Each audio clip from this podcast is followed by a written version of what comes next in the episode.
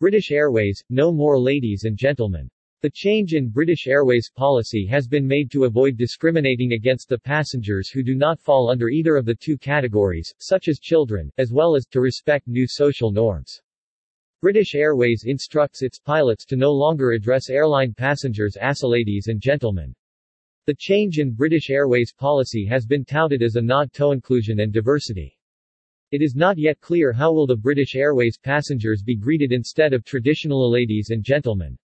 British Airways has become the latest airline to fall victim to woke political correctness and replaced its traditional century-old greeting with a gender-neutral, gibberish alternative. The UK flag carrier has instructed its pilots to no longer address passengers as ladies and gentlemen, keeping the greetings gender-neutral instead. The policy change has been touted as a nod to inclusion and diversity.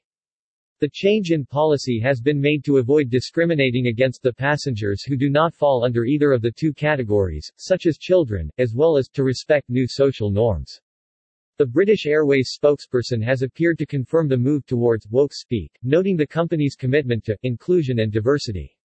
We're committed to ensuring that all our customers feel welcome when traveling with us, the airline spokesperson said.